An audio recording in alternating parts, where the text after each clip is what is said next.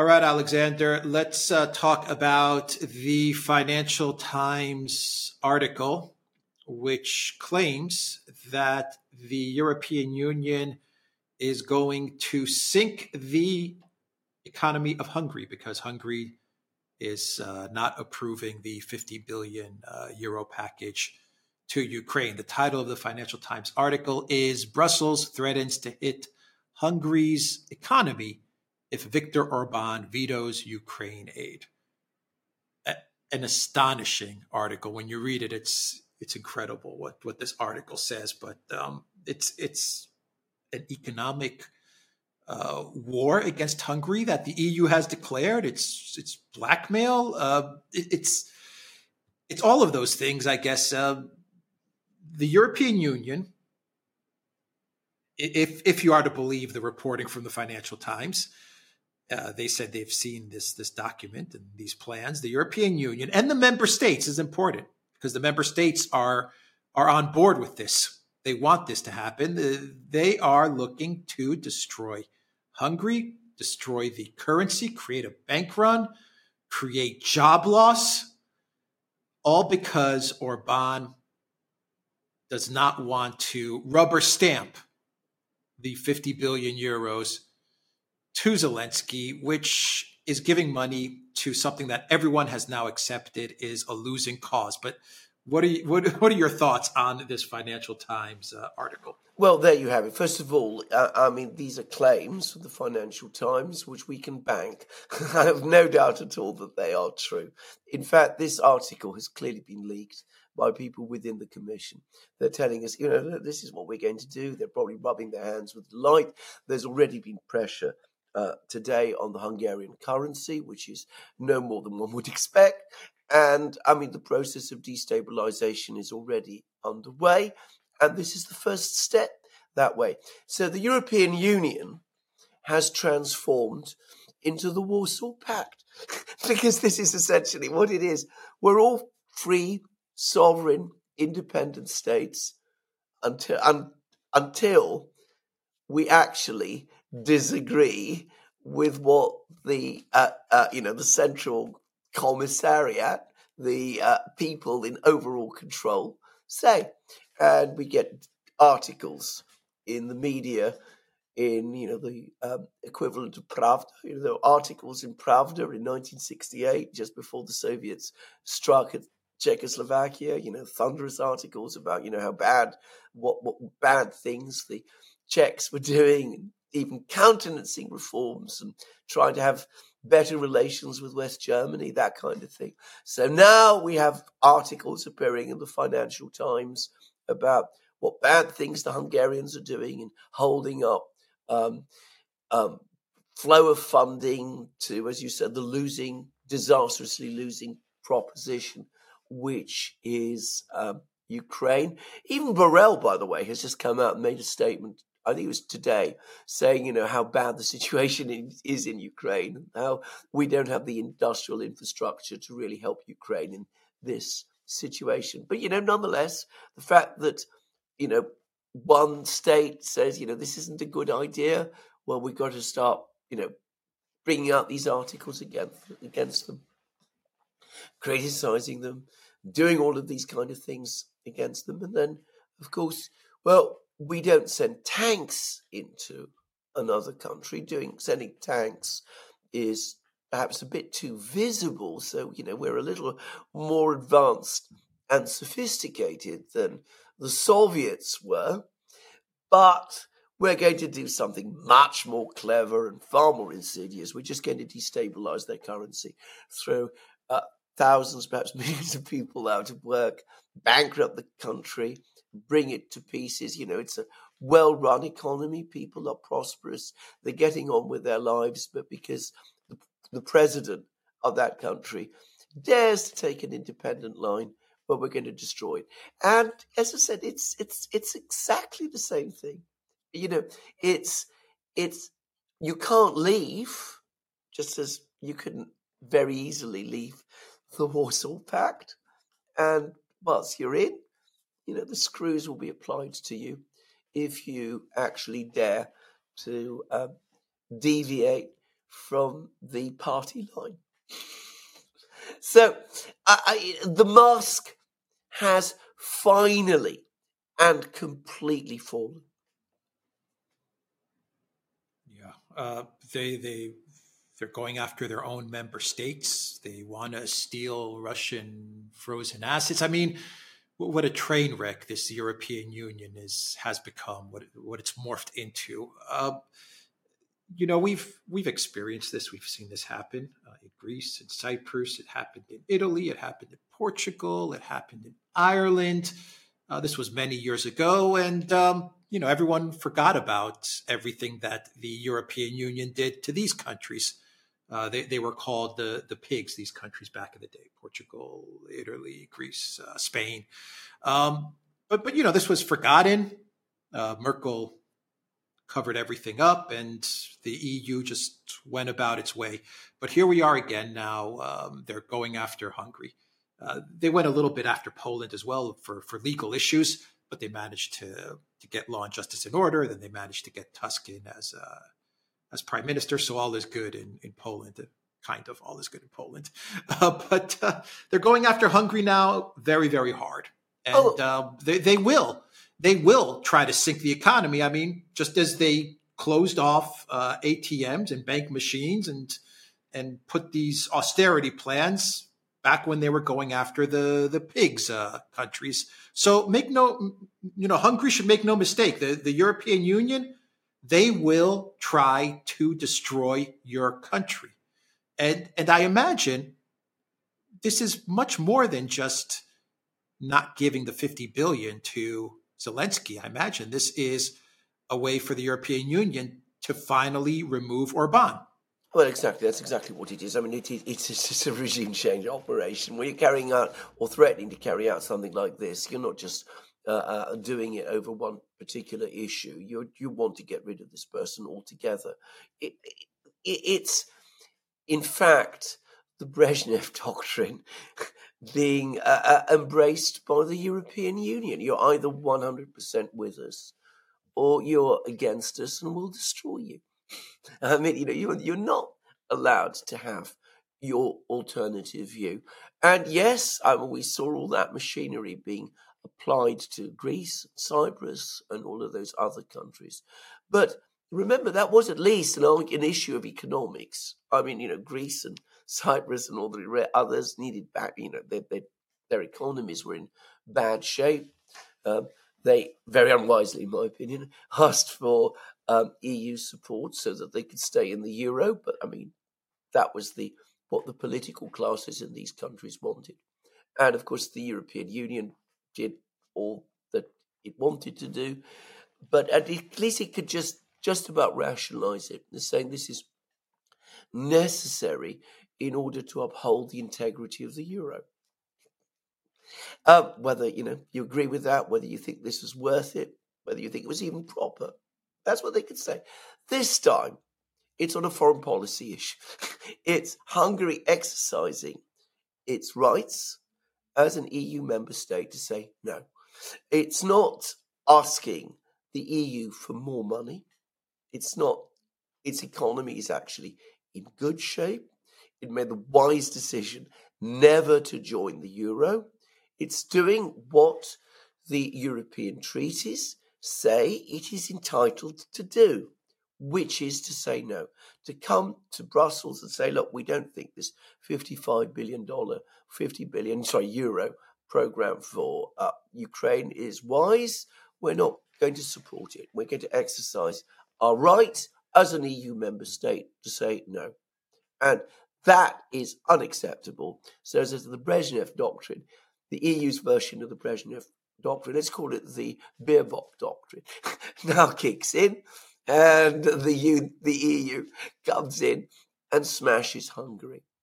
And by the way, in Poland, we should not understate, underestimate what's happening in Poland because, yes, they were able to leverage uh, Tusk across the finishing line, and Law and Justice made terrible, mis- terrible mistakes. And they brought it, in my opinion, to a great extent on themselves by getting so close to Zelensky and Ukraine. But look at what's happened now that Tusk is back in. I mean, he is acting in a far more authoritarian way than Law and Justice ever did.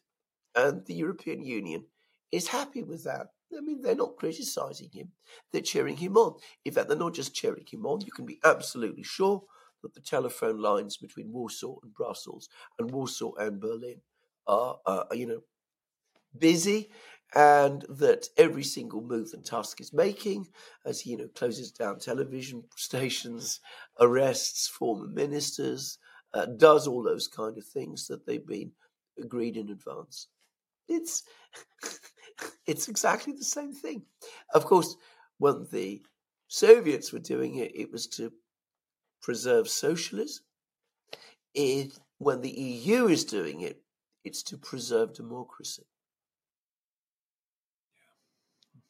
EU values. EU values. So you're, yeah, they they they really they they're really betting everything on Zelensky. It's unbelievable. It's so oh, hard yeah. to to explain and rationalize that they've bet their entire union. The U.S. has bet their entire country. Biden has bet everything on Zelensky. The European Union has bet everything on Zelensky. Germany's bet everything on Zelensky. Uh, on, on on a comedian actor, they they've bet it all, and they're freaking out they're freaking out because they've lost in a big, big way to uh, to Russia.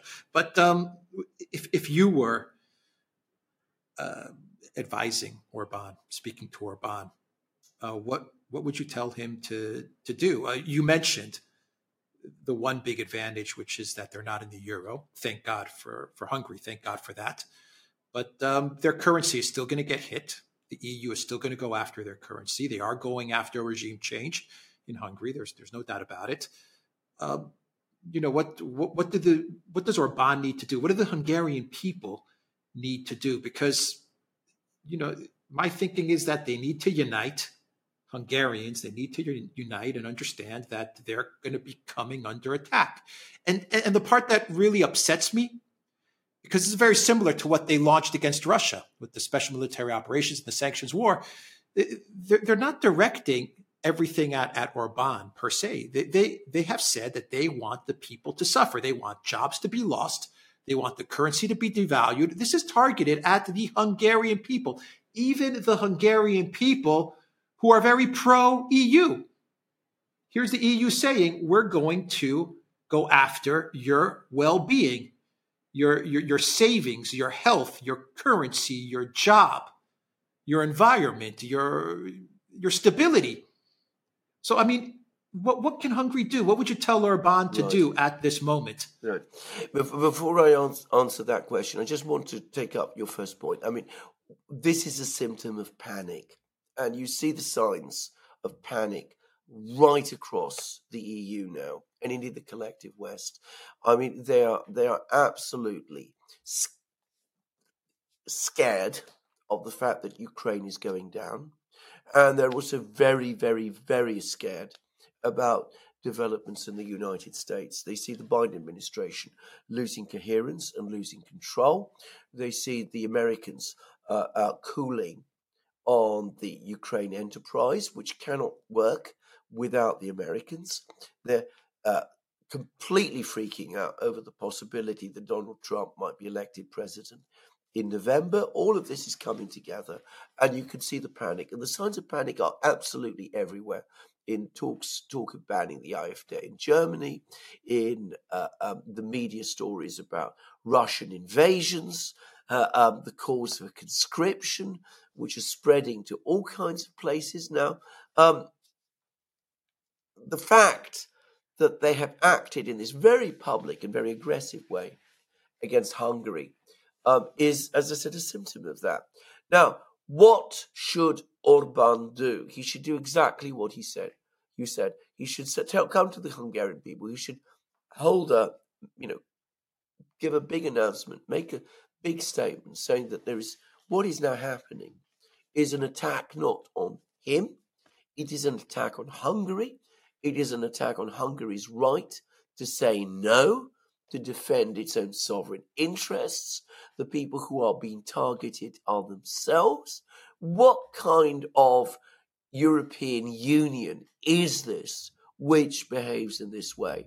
And he should take the lesson from what happened in Greece and Cyprus.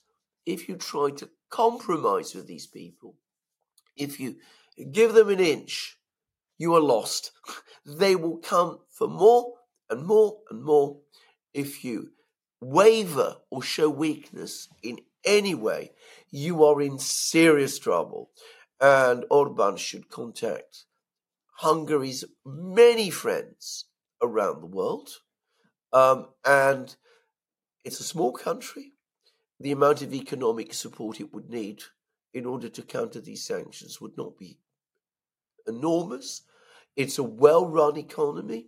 We're not talking about a bottomless you know, well that people would have to throw money into. He should go and look for, he should contact his friends, say, look, look what is happening, what they're trying to do to me. This is a part of the same struggle as you are. Give me what help you can.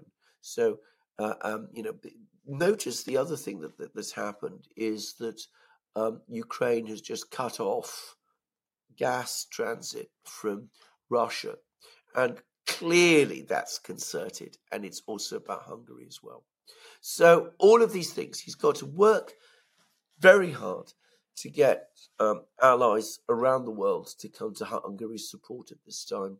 And he should also, I think this is such a such a bad situation that I wouldn't myself, um, if um, you know, international opinion. It's he, he, you know, he tests international opinion and finds that international opinion is responsive. I wouldn't hesitate to take it to the UN, to the General Assembly, saying that uh, this is a small country right. that's been picked on. Yeah, yeah, that that would not please the, the European Union. They don't no, they like that kind of press. No. Uh, yeah.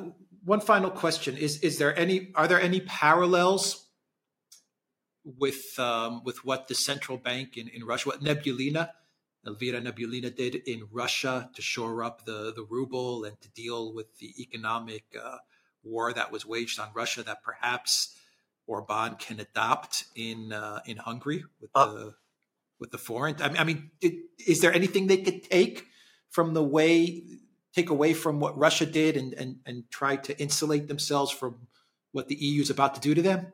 I doubt that they can do very much of the kind of things that Russia did. I mean, we're talking about a much, much smaller economy.